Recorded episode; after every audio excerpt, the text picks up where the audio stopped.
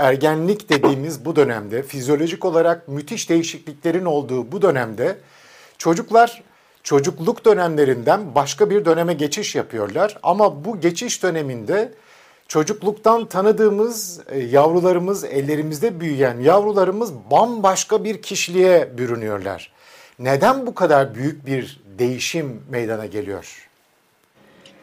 Şimdi öncelikle bunlar niye değişiyorlar ve ergenler e, bizden ne istiyorlar ve biz neyi fark edemiyoruz da bu büyük değişim karşısında biz de bocalamış oluyoruz diyebiliriz. Ergenler öncelikle yani üç şifre kelime söyleyecek olsak bizden anlayış, güven ve sevgi bekliyorlar. Bu üçünü karşılıksız bekliyorlar.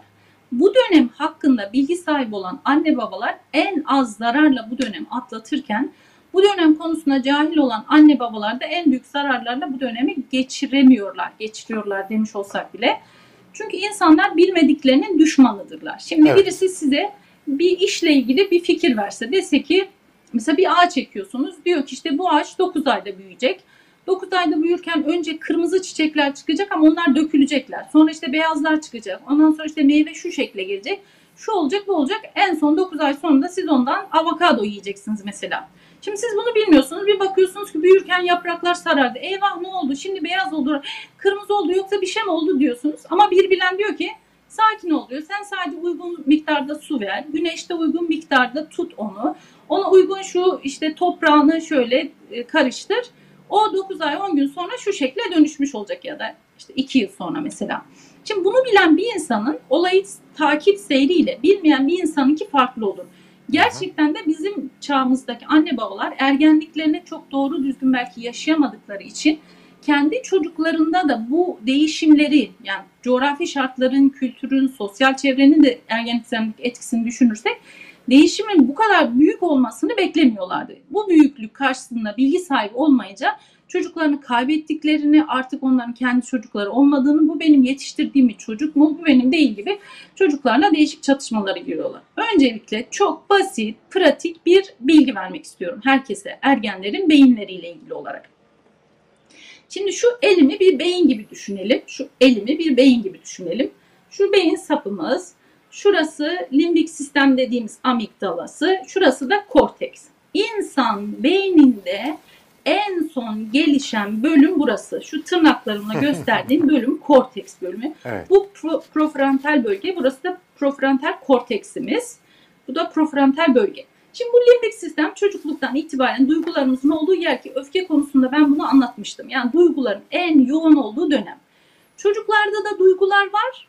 Niye ergenlerdeki duygular böyle çatışmalı bir hale geliyor? Çünkü ergenlerde aynı zamanda şu arka taraftan hormonlar salgılanmaya başlıyor.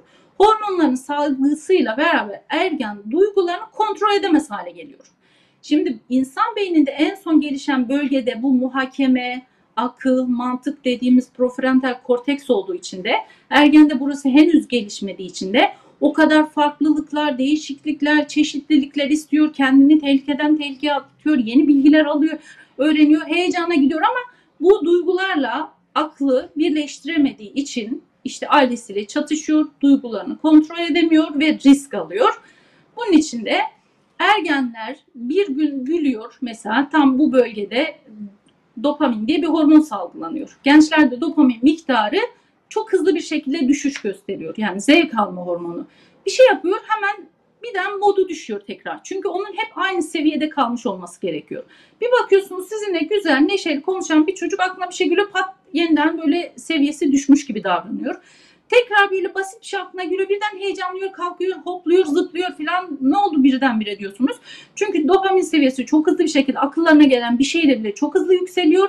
Sonra herhangi bir şeyle pat diye düşmüş oluyor. Onun için birden çok vakayla ilgilendikleri zaman da dopamin seviyelerini kaybediyor. Tam ders çalışırken aklına televizyondaki bir dizinin fragmanı geldi diyelim.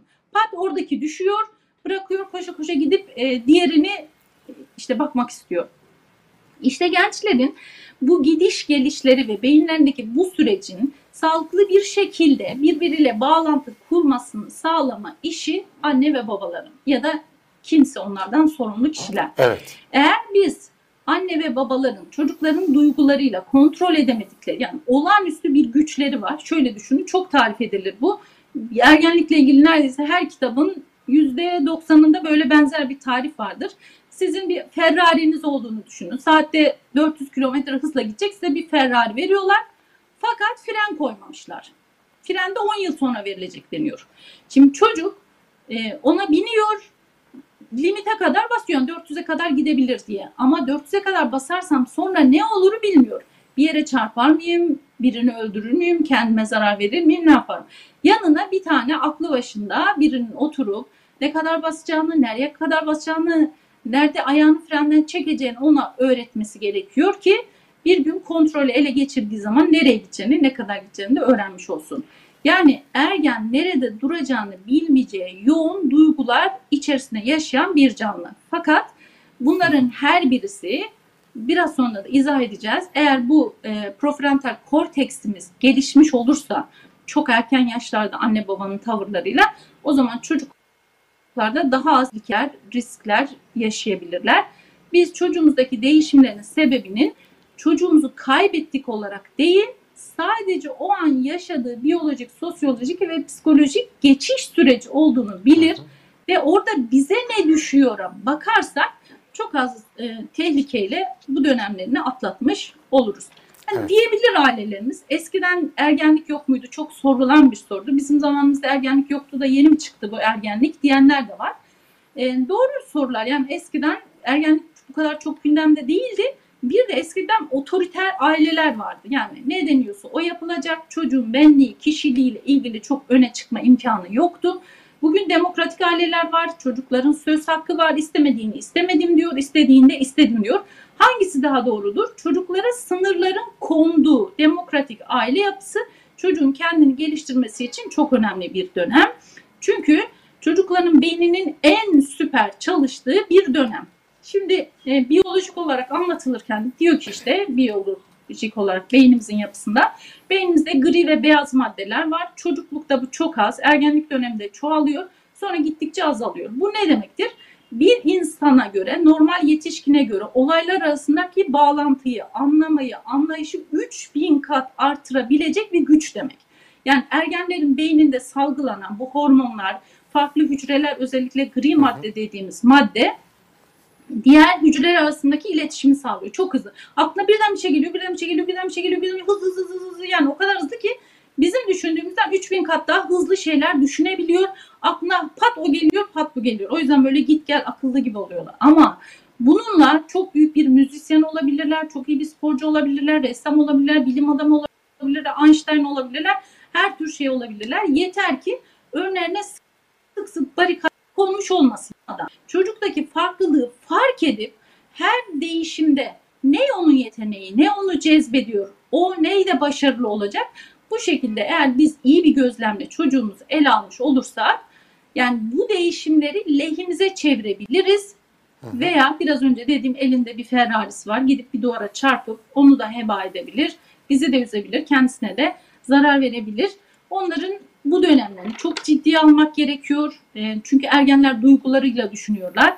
Bir sürü gereksiz e, nöron bu ergenlik döneminde budanıyor. Ve ergenliğin böyle hı. sıkıntılı geçmesinde bir başka e, faktör de ergenlerin uyku düzenlerinin bozulması ve dengesiz beslenmek. Uyku düzeni her psikolojik rahatsızlıkta çok önemlidir. Yani biri size başvurduğunda önce diyorsunuz ki uykularınız düzenli mi?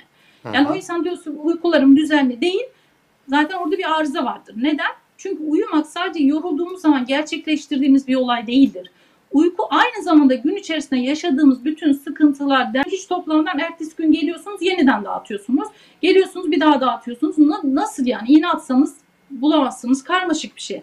Ama erkenden uyuyan bir genç veya erkenden uyuyan bir genç bunu düzenleyebileceği gibi beyni aynı zamanda bir de dengesiz vakitlerde uyuyorlar. Mesela kerahat vaktinde uyuyorlar biliyorsunuz bir hadis var Efendimizin.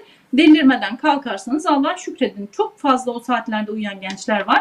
Ve bu e, beyinlerinde dengeyi sağlayan sinirlerini alt üst etmiş oluyor. Çocuklarımızın uyumasına çok büyük önem göstermeliyiz uyku saatlerine. Uykular gelmese bile gidip yatakta yatsınlar. Yanlarında telefon, tablet vesaire gibi onların uykularını dağıtacak şeyler olmasın. Ve beslenmeleri konusunda çok dikkat etmemiz gerekiyor. Ne yiyor, ne yemiyor, asitli şeyler mi tüketiyor, vücuttaki enerjiyi ve hormonları daha çok artıracak, dengesiz davranışlara sebep olacak şeyler mi tüketiyor, tüketmiyor mu, doğal mı besleniyor? Bunlara dikkat etmesi gerekiyor. Çünkü gençler bu hormonların etkisiyle biraz önce bahsettiğim dopamin hormonu gençlerde çok önemli bir şey. Yani bütün riskleri almalarının arkasında da yatan en önemli sebep bu hormonları. Yani bir şeyden zevk alıyor. Mesela bilgisayarda bir oyun oynuyor, kazanıyor. Hı. Dopamin zirveye çıkıyor. Kaybetti, düştü. O kadar hızlı düşüyor ki tekrar biraz önce aldığı zevki alabilmek için daha çok oynuyor, daha çok oynuyor. Bizim bu dopamin hormonunu gençlerde kendi lehimize çevirmemiz gerekiyor. Yani ceza ödül sistemiyle çalıştığımız zaman çocuğa sürekli önüne o hormonunu e, arttıracak ve o zevki yine yaşayacağı işte bir spor olabilir, müzik olabilir, yeteneği neyse onunla ilgili olabilir. Sürekli önüne alternatifler sunmamız Hı hı. gerekiyor. Şuraya gidelim, dersini bitirdikten sonra işte birlikte kek yapalım, onu yaptık. Ne hoşuna gidiyorsa yani. Onunla ilgili sürekli alternatif, alternatif, alternatif o hormonunu biz kontrol altında tutalım. Aksi takdirde işte arkadaşları diyebilir ki gelin şuradan e, aşağı en yüksekten kim atlayacak bakalım. Heyecan verici bir şey atlayabilirler. Bu dumpy jumping ne? Yukarıdan aşağı atlayacaklar, atlıyorlar. İşte hız sınırını zorlayalım, zorluyorlar. Çünkü biraz önce dedik yani risk alabiliyorlar ama e, prefrontal korteks çalışmıyor. Sonra ne olacak onu düşünmüyor yani. Yani aklı başında değil dediğimiz, aklı bir karış havada dediğimiz olayı yaşadıkları için bizim yani kontrolümüz altında bu duygularını yaşamalarını sağlamalıyız ve bunları arttıracak olan şeyler neyse bunlardan da çocuklarımızı Evet. uzak tutmaya çalışmalıyız. Peki Yani toplumda burada daha dikkat etmesi gerekiyor. Yani bu yetişkin mi, çocuk mu meselesine de. Yani bazı şeylerde evet ergenlik çağına gelmiş, büyümüş ama bazı şeylerde de çocuk olduğunu düşünüp ona göre davranmak gerekiyor.